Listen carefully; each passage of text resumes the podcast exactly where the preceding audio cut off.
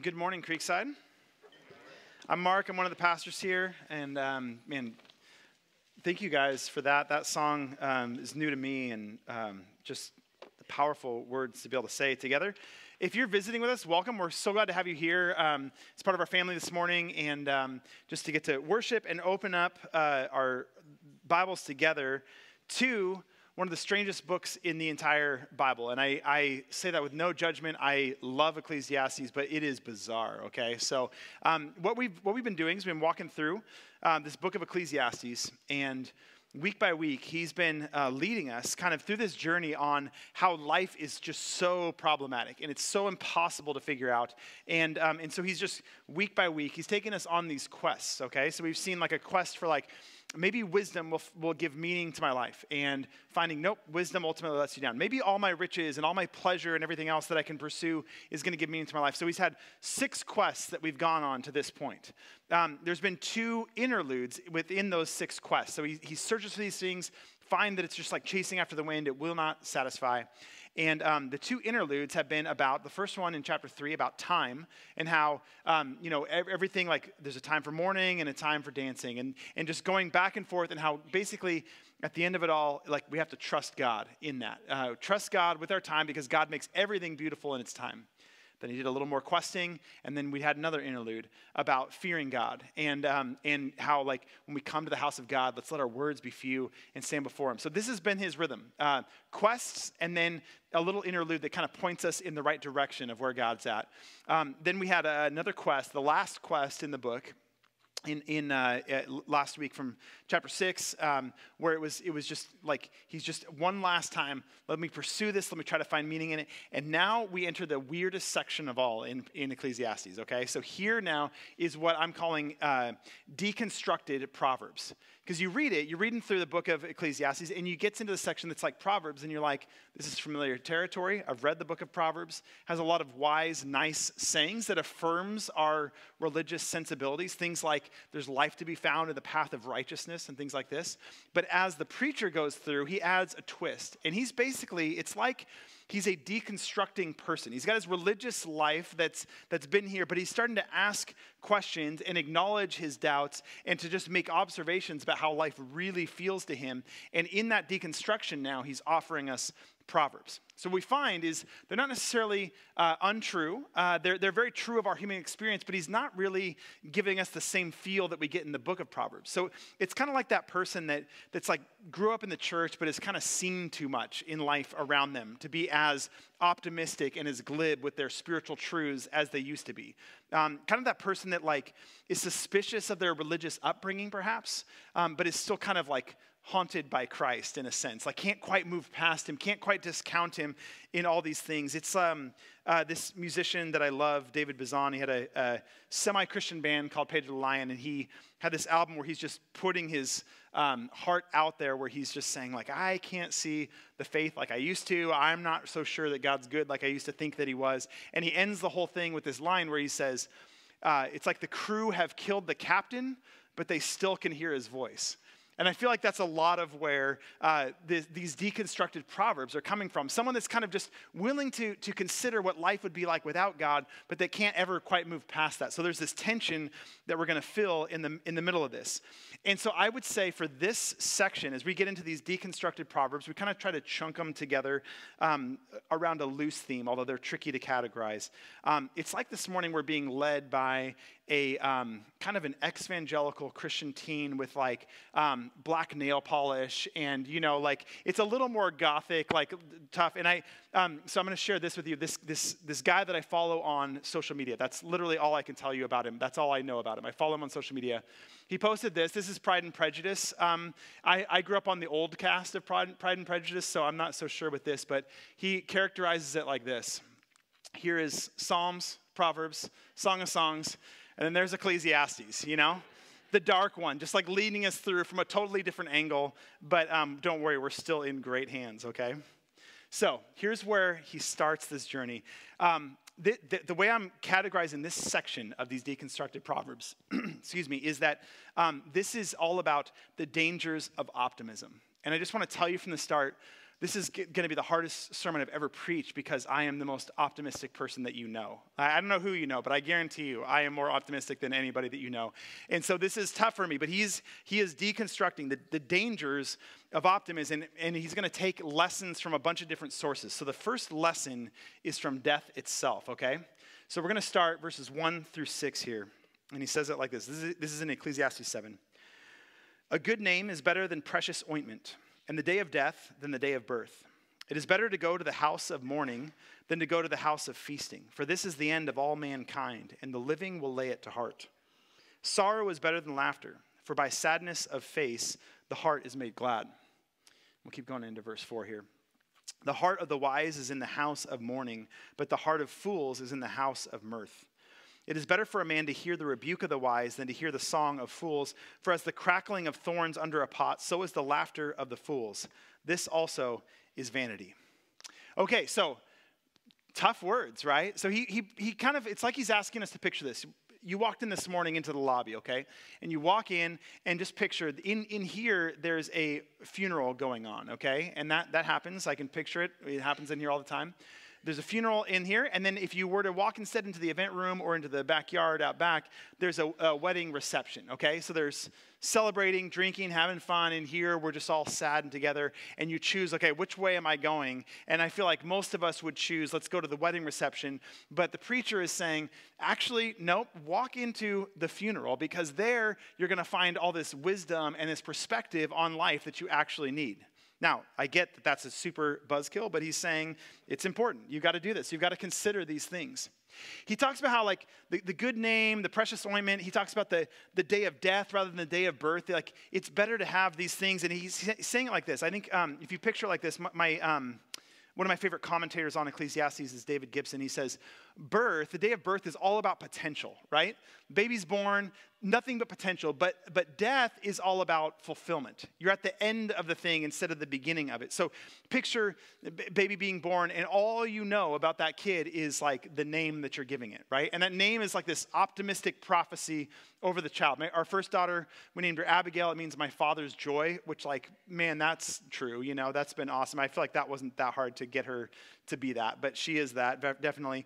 My younger daughter is Claire, which means clear and bright, and man, that fits her really well. So we did good on that prophetic naming side.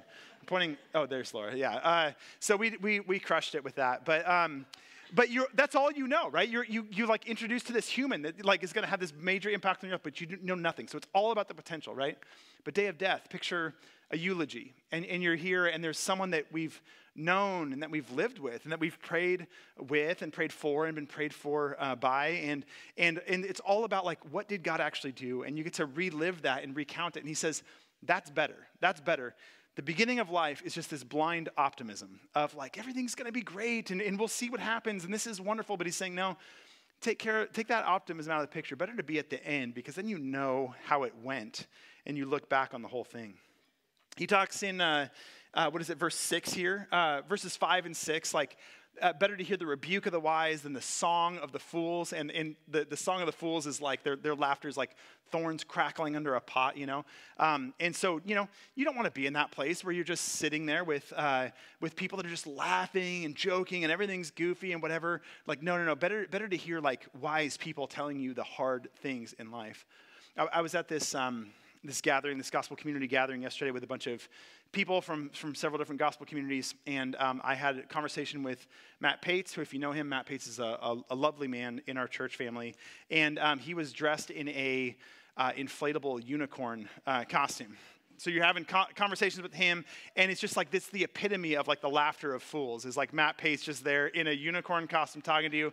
And he's saying, better Matt, Matt, if you guys are stressed for Matt, he appreciates that more than anyone in the world. So, um, it is better than being goofy and silly and whatever. He's saying, take it seriously. Life actually matters. And he, he says it like this. Um, I think it's in, is it in verse three? Sorrow is better than laughter, for by sadness of the face, the heart is made glad. Some of these are kind of hard to substantiate, right? You're like, how is like this sadness going to make my heart glad? But I, what comes to my mind is um, there, there, was a, a man in, in our church that was, um, his name's Adam Falls, and um, amazing guy. Like I, I loved him so much. He was, he was dying of cancer um, several years ago. And um, I got to just go. One of my favorite things as a pastor is I get to go and sit with people in their hardest moments. And it's hard and it's heavy, but it is so full of life. And so to sit with this man, I, I would come home and I would um, come home with Laura and I would just cry because, I mean, he had daughters my daughter's age. Like it was just so hard to process where his life was headed. But it's such a gift and a joy to be in that place, to be able to ask questions that other people are afraid to ask, to be able to broach topics that, you know, we spend our lives trying to avoid these heavy things.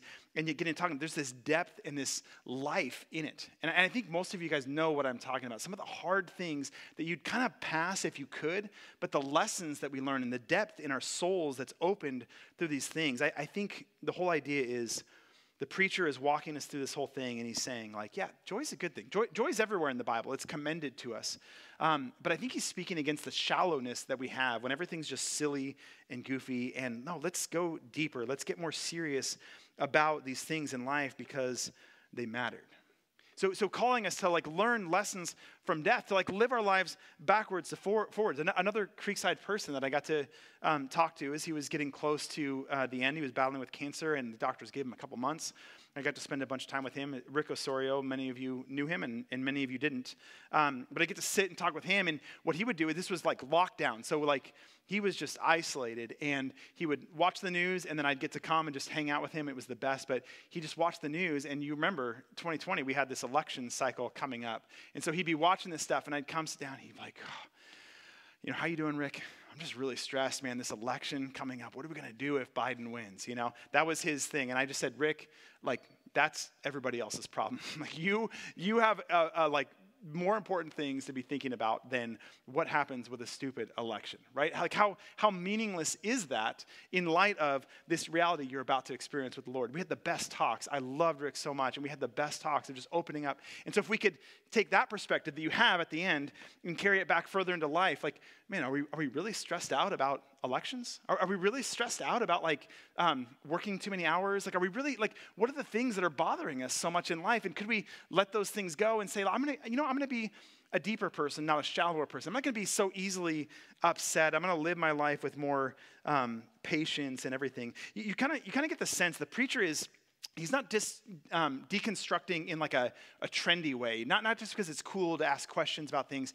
You feel like he's in a, a, fight for his soul here in a sense and he's talking about these heavy deep things. So the dangers of optimism. If we're learning lessons from death i think what he's telling us is the danger of optimism is that it leads to this like foolish partying stupidity. It leads us to this place of shallowness. So don't be optimistic with life unnecessarily or only exclusively but um, get yourself into this place of greater depth. There's one lesson down. They, they get a little bit less creepy from here, but they're still um, tricky.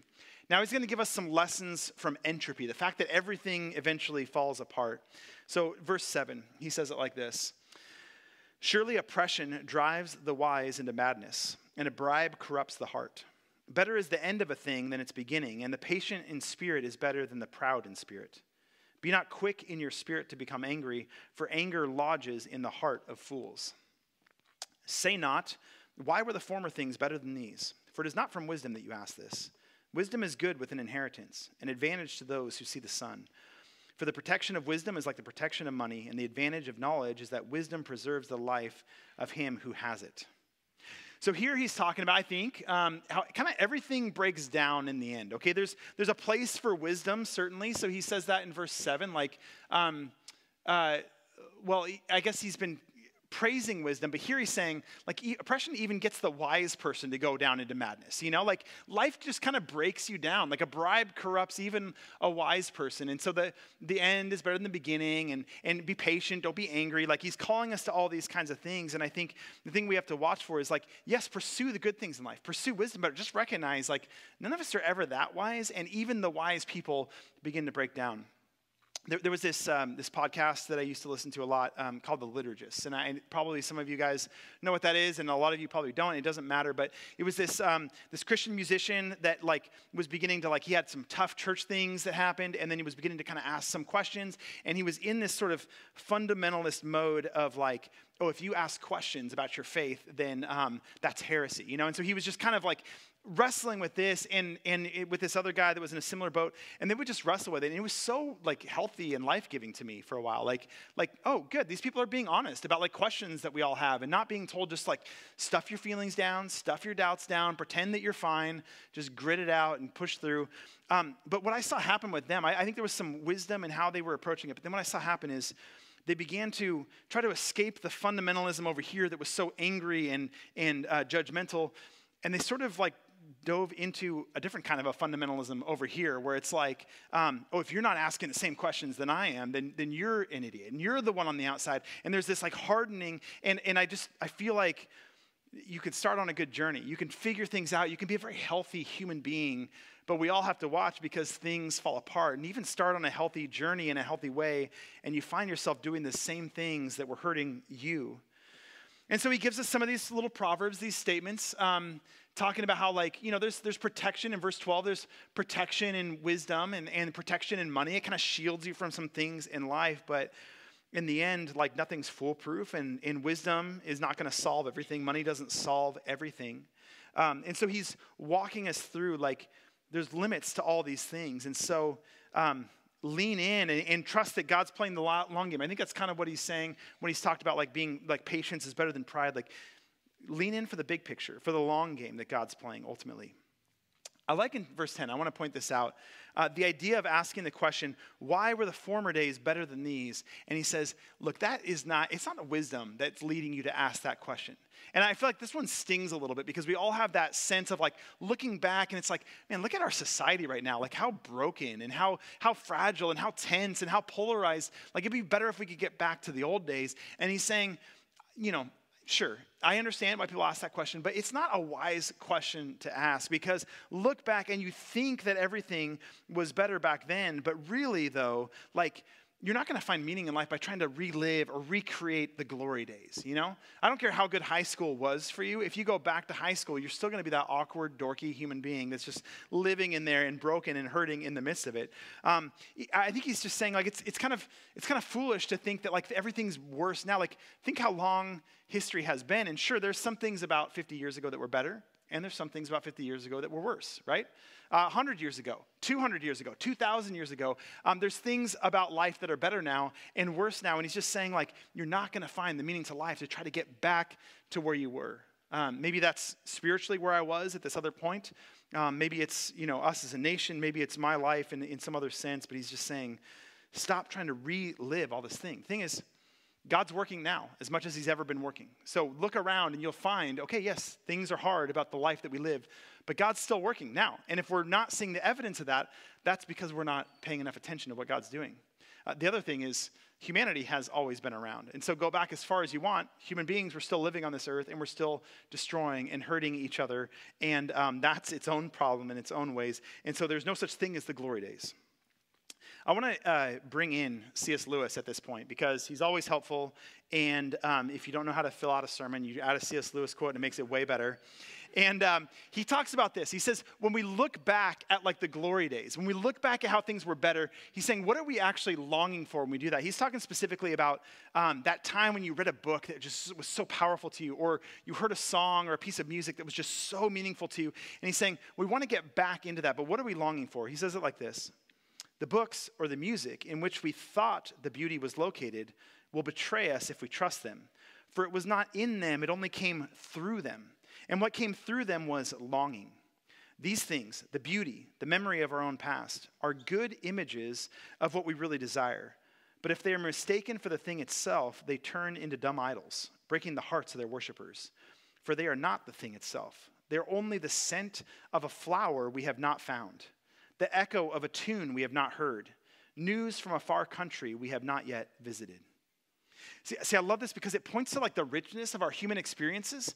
And it says, like, there's good things that God did in our lives, right? The good things that we've experienced. But he's saying what takes us back there to say, like, I want to be back there again. It's not the thing. If you could grab that thing now and experience it fully, it would still satisfy. That's been the whole point of Ecclesiastes. It's not going to satisfy you like you need it to. And so, even if you can get back, he's saying what draws you back there is this longing. He's saying the longing is not attached to those things. It came to us through those things, but it's not attached to those things. And, and I think what he's saying is this is like the Ecclesiastes 3 piece where we saw this, where he says, God has put eternity into our hearts but so that we can't figure the whole thing out. There's this longing in our human heart, this hole in it that is just searching for this beautiful, good home. And we've had tastes of it our whole life long. And, and, and we tend to attach, like, oh, that was this church that was just the most meaningful place in the world. And if we could just get back to this church, everything would be beautiful. And, and no, you experienced the life of God through that church, but the church itself was not the thing, right? Or, or that relationship that you had, or that job that you had, or this,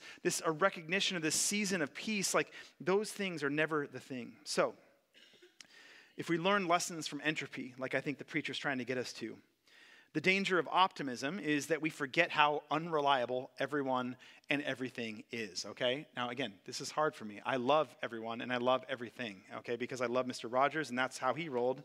And, uh, and so it's tough to say, but he, he's right, right? Look at the world around you and just recognize, like, hey, things are actually pretty broken. And even if you could go back in time, things would still be pretty broken. Now, he's going to give us some lessons from religion, from like religious life, from theology. There's some nuggets in here but it still is problematic, and we're going to see how. Um, verse 13 Consider the work of God. Who can make straight what he has made crooked? In the day of prosperity, be joyful, and in the day of adversity, consider God has made the one as well as the other, so that man may not find out anything that will be after him. He goes on, In my vain life, I have seen everything. There is a righteous man who perishes in his righteousness, and there's a wicked man who prolongs his life in his evil doing. Be not overly righteous, and do not make yourself too wise. Why should you destroy yourself? Be not overly wicked, neither be a fool. Why should you die before your time? It is good that you should take hold of this, and from that withhold not your hand. For the one who fears God shall come out from both of them. All right, again, some interesting words. I'm going to take you back to verse 13 here. Consider the works of God. Who can make crooked what God has made straight? He's acknowledging that, like, like these proverbs are, I think, are beginning to kind of unravel themselves. Like, there's a little bit of contradiction or at least tension in them. And, and he's just saying, like, um, consider what God's doing in this world, right? There's this whole big thing that God's doing, and stop, stop trying to fix what God's doing. This is Ecclesiastes 3. There's a time to laugh and there's a time to mourn. There's a time to dance, there's a time not to dance. And he just goes through this whole thing. He's saying, look, God's doing something, and stop thinking that you can understand it or fix it, okay? And, and that, that's a tough thing. He, he uses the example of this if you had a really good day, like a, a, day of prosperity, like be joyful. That's awesome. God gave that gift to you. Enjoy the good day that you just had, right? If you have a really bad day, though, stop and consider rather than pointing your finger at God, just ask yourself the question Am I going to receive this day from God and not this day? You know? And, and, the hard thing for us is like, I don't know. Why, like, why does God give me one good day and one bad day? Like, I don't know. I don't know the answer to that. I wish that God gave us only good days, but He's just saying, that's God's job. It's not your job to stress about it. So step back from that and just recognize that things uh, get a little broken at times and, and things get bent, things get crooked, but somehow God is behind that. I think in these verses uh, that we read 15, 16, 17, 18, um, he's talking about, he found a couple of um, counter examples to like the goodness of God in a sense, okay? So I think in this section, the preacher's being sort of like an atheist blogger. I don't know if you've ever gone down this path at all, but if you're an atheist blogger, all you have to do is just find a couple of like counter examples, things that kind of just show that maybe life's not as good as we think, and then that disproves all of Christianity and everyone's faith is like meaningless. And so he's looking at it like this. He's just saying, uh, look, here's the problem. I look around at there's some really righteous people, and um, and then that person perishes. That person dies, right? Or there's these really wicked people and they live a long time. So, like, what in the world, God? Like, everything's broken, must not be real. I think he's just kind of seeing, like, observationally, man, everything's just kind of broken. A couple of counter examples. And it leads him to just say pretty crazy words, right? Yeah, be righteous, but don't be too righteous. Be wise, but don't be too wise. Don't overdo it. You know, don't don't strain yourself trying to be good. Um, and and but also like don't be super bad because like that that kind of has its own ugly ending as well. So kind of just like take a handful of this from God and a handful of that from God and just like live somewhere in the middle. Now, I'm just going to go out on a limb and just say that's not like generally the Bible's advice on how to live. Um, be, be godly, be righteous, like pursue the Lord with all your heart. Consider everything else compared to Him is rubbish. Like there's a lots of great um, scriptures about following God with your whole heart, but here I think He's just kind of stepping in. He's just stepping into the mess of life and just saying, you know what though? If you try to be as righteous as you can be, you put yourself all in to be the best person you could possibly be, it's still to let you down. You're still not to, it's not a recipe for like, then everything in your life will be fixed and amazing. Um, often, if, if, I'm counseling uh, married couples, I'll do like a, some light pastoral counseling to kind of help get a sense of it. And there's people that are like, they've done something to kind of mess up their marriage, husband or wife, it, it varies obviously. And, um, and there's then this impulse to say, okay, I, I know that I messed it up, but if I, I'm gonna, I'm gonna get myself to where I need to be as a husband and as a person so that my wife or my husband will come back and wanna be part of this. And obviously that's great, right? We just applaud that, like, good, put in the work, right? You've got work to do. You can be better as a husband, you can be better as a wife. Let's do this. But I always try to warn them to say, look, it's, be careful with your motivation because being a better husband, a better wife, that is a good thing. That's what God wants for you. But if you're doing it so that you can get your spouse back, what happens when your spouse doesn't come back? What happens when they don't respond the way that you want? If you find yourself getting angry and saying, What was the point of all this then? You recognize actually what you were engaged in was more like manipulation, right? It was more like a formula or something. And, and so I try to tell people be the person God's calling you to be. Be the, be the person God's empowering and inviting you to be. And if you're that person, then regardless of whether your spouse comes back or not, you're still the kind of person God wants to be. Um, it's a hard thing. We get into this mode of being righteous so that we can be rewarded, or we can be, we can get what we want, we can get what we think we need. Um, but I think He's calling us away from that. And I, I think, bottom line, if we look at these, some of these religious, kind of theologically adjacent lessons that He's teaching us, I think the danger of optimism here is that we think we can do what's needed, right? We, we, if we do, if we just be right and do right and work hard, we can fix it. And I think he's saying, nah, you can't. One more set of lessons before we move into some happier territory, okay? I, I just, so this is hard for me. I'm the optimist. I'm in control of this sermon, and I, eh, we're going to end somewhere happier, okay? So we're going to let him say his piece, and then we're going to go from there. So Ecclesiastes 7, verses uh, 19 to 24 here. He says it like this Wisdom gives strength to the wise man more than to ten rulers who are in a city. Surely there is not a righteous man on earth who does good and never sins.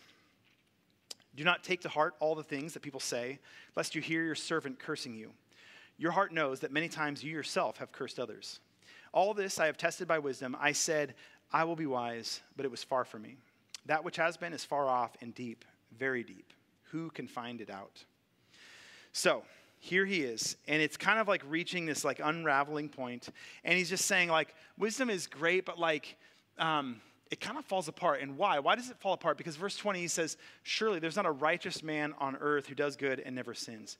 Interestingly, there's exactly one verse in Ecclesiastes that gets quoted in the New Testament, and it's that. It's, it's Ecclesiastes 7.20. Surely there's not a single person who does right, does good, and um, and uh, well, I'm sorry, you guys can read it for me. There's not a righteous man on earth who does good and never sins. And that gets quoted by Paul in Romans 3, where he's making this case to say, all have sinned and fall short of the glory of God. And so he looks back and conveniently he's like, I'm going to resonate with the preacher for a minute because I just want you all to know that like humanity is broken, irreparably broken course, he gives a great solution, which is that Jesus came to us who are broken, who fall short, and Jesus offered his life to give us life. And in that way, God gets to be the just person because he punishes sin, but also he gets to be the justifier of the wicked. Those of us that fall short, God gives us his grace. So that's Paul's argument in Romans 3, and I love how he pulls this out. But he's saying, look, like, God, like things are broken in this world and people are broken. This is the problem.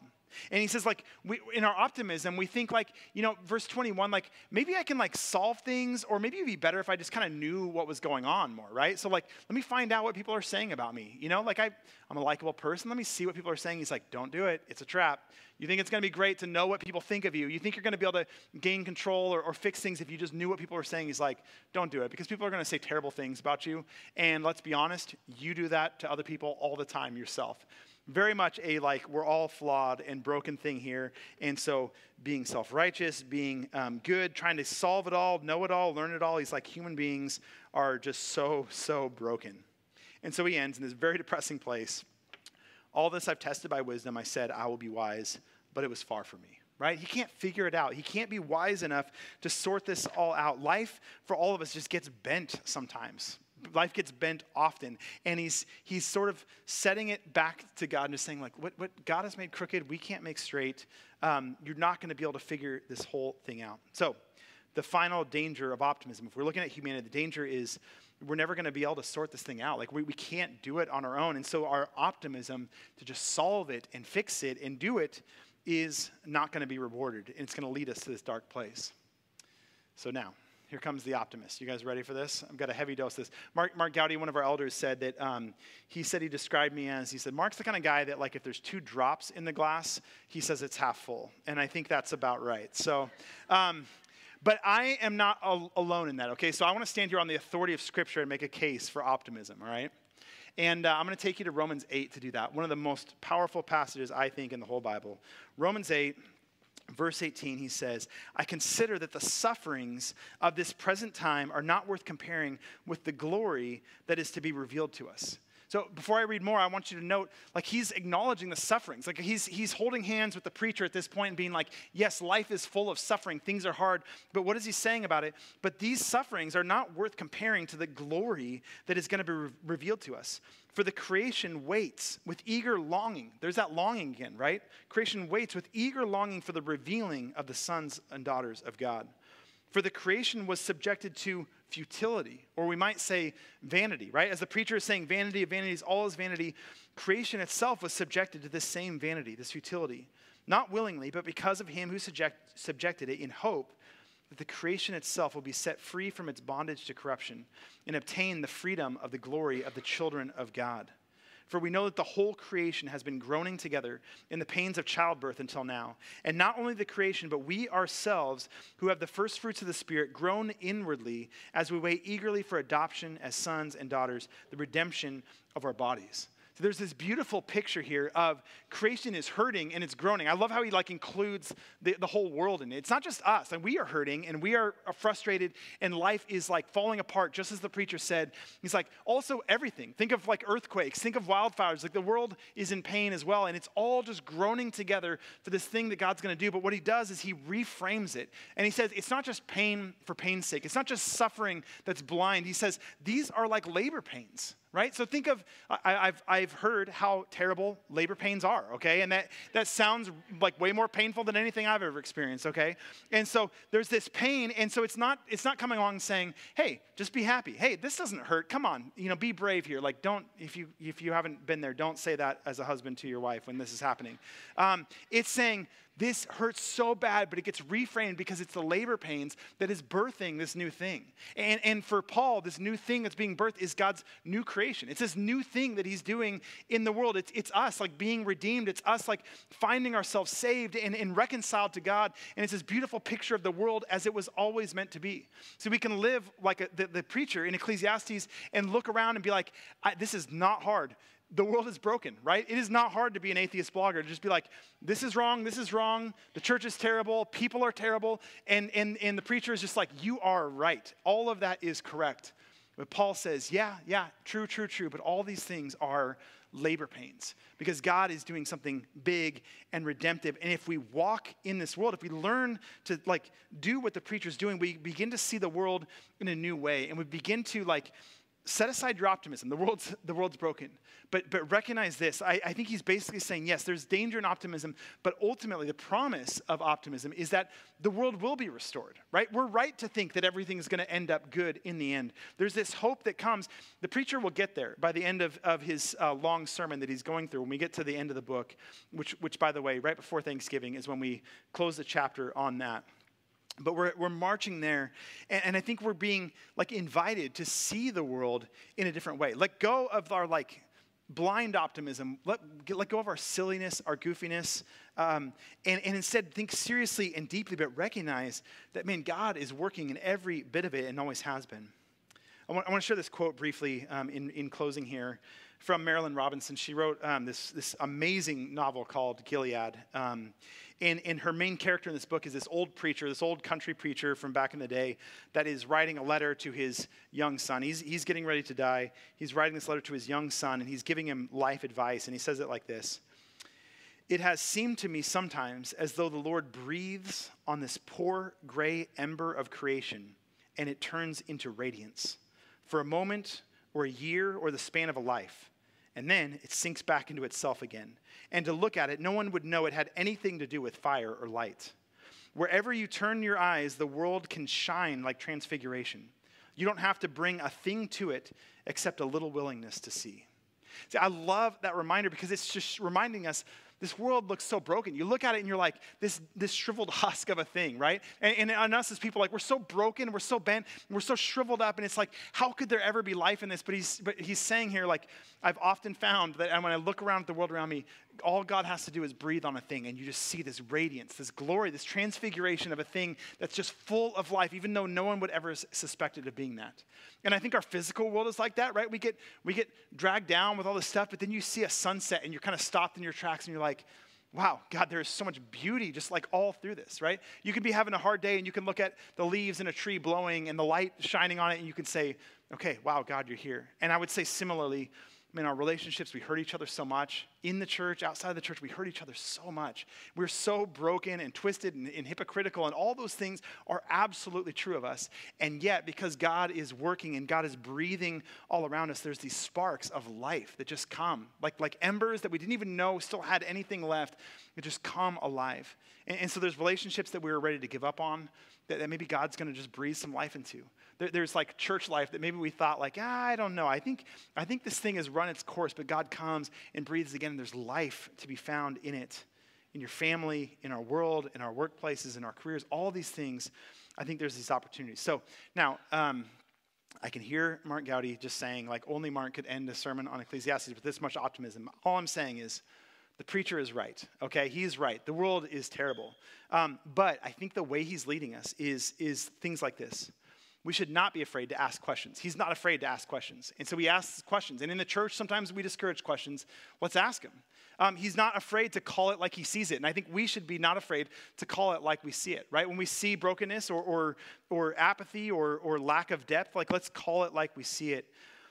But at the same time, I think we need to be ready, like the preacher, to be surprised at what we find. When we look at the world and we see the brokenness, be willing to be surprised by what we see, to, to, to recognize that, like, maybe this course that we're on, uh, maybe it leads somewhere different than we thought. Maybe we start with this place of pessimism and we find that, man, God will do life in a place that seemed like it'd be impossible. And I think all of this, like the, the bentness, the brokenness of the world, maybe all of it is just a way of God reminding us that satisfaction is ultimately found in Him. That this stuff is great, but it only ever points towards Him, and we find our satisfaction in Him. So that's where I'm going to end it. I'm going to invite you to, to, to, feel a little optimism in the middle of this. We're going to keep going in these deconstructed proverbs, and it gets, um, yeah, just it just stays weird. It just is weird, stays weird, and then he wraps it up nicely at the end. So we're going to be fine. Um, but as we process that, we're going to sing a couple more songs um, and invite the band back up. And uh, let me just pray for us as we um, just process all this. Lord, thank you so much um, for these words.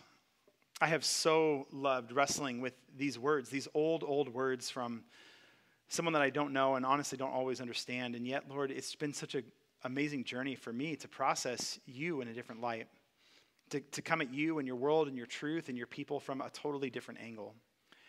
And, and Lord, I just thank you for meeting me in that. Thank you that we can see these reminders that, that man, that there's pains, but they're birth pains. And Lord, you are doing a beautiful thing. And so I pray for us in this room right now, Lord, even as we acknowledge the brokenness and the hurt that's around us, Lord, would we see you speaking life, breathing life into our relationships, into our um, wounded hearts, into our tired bodies, into our strained relationships. Lord, would you breathe life into those things? Lord, we see you just look through the power of your cross. Lord, the fact that you laid down your life for us and that the same power that raised you from the dead is at work in us to raise us as well. Lord, would we believe that? And would we see that in the midst of a world that's broken and hurting? Would we not look back at how things were, but would we look ahead to what you're doing? Give us eyes to, to recognize and to see uh, that you are good and that you are active, and that we are your children and that you love us. I pray this in Jesus' name. Amen.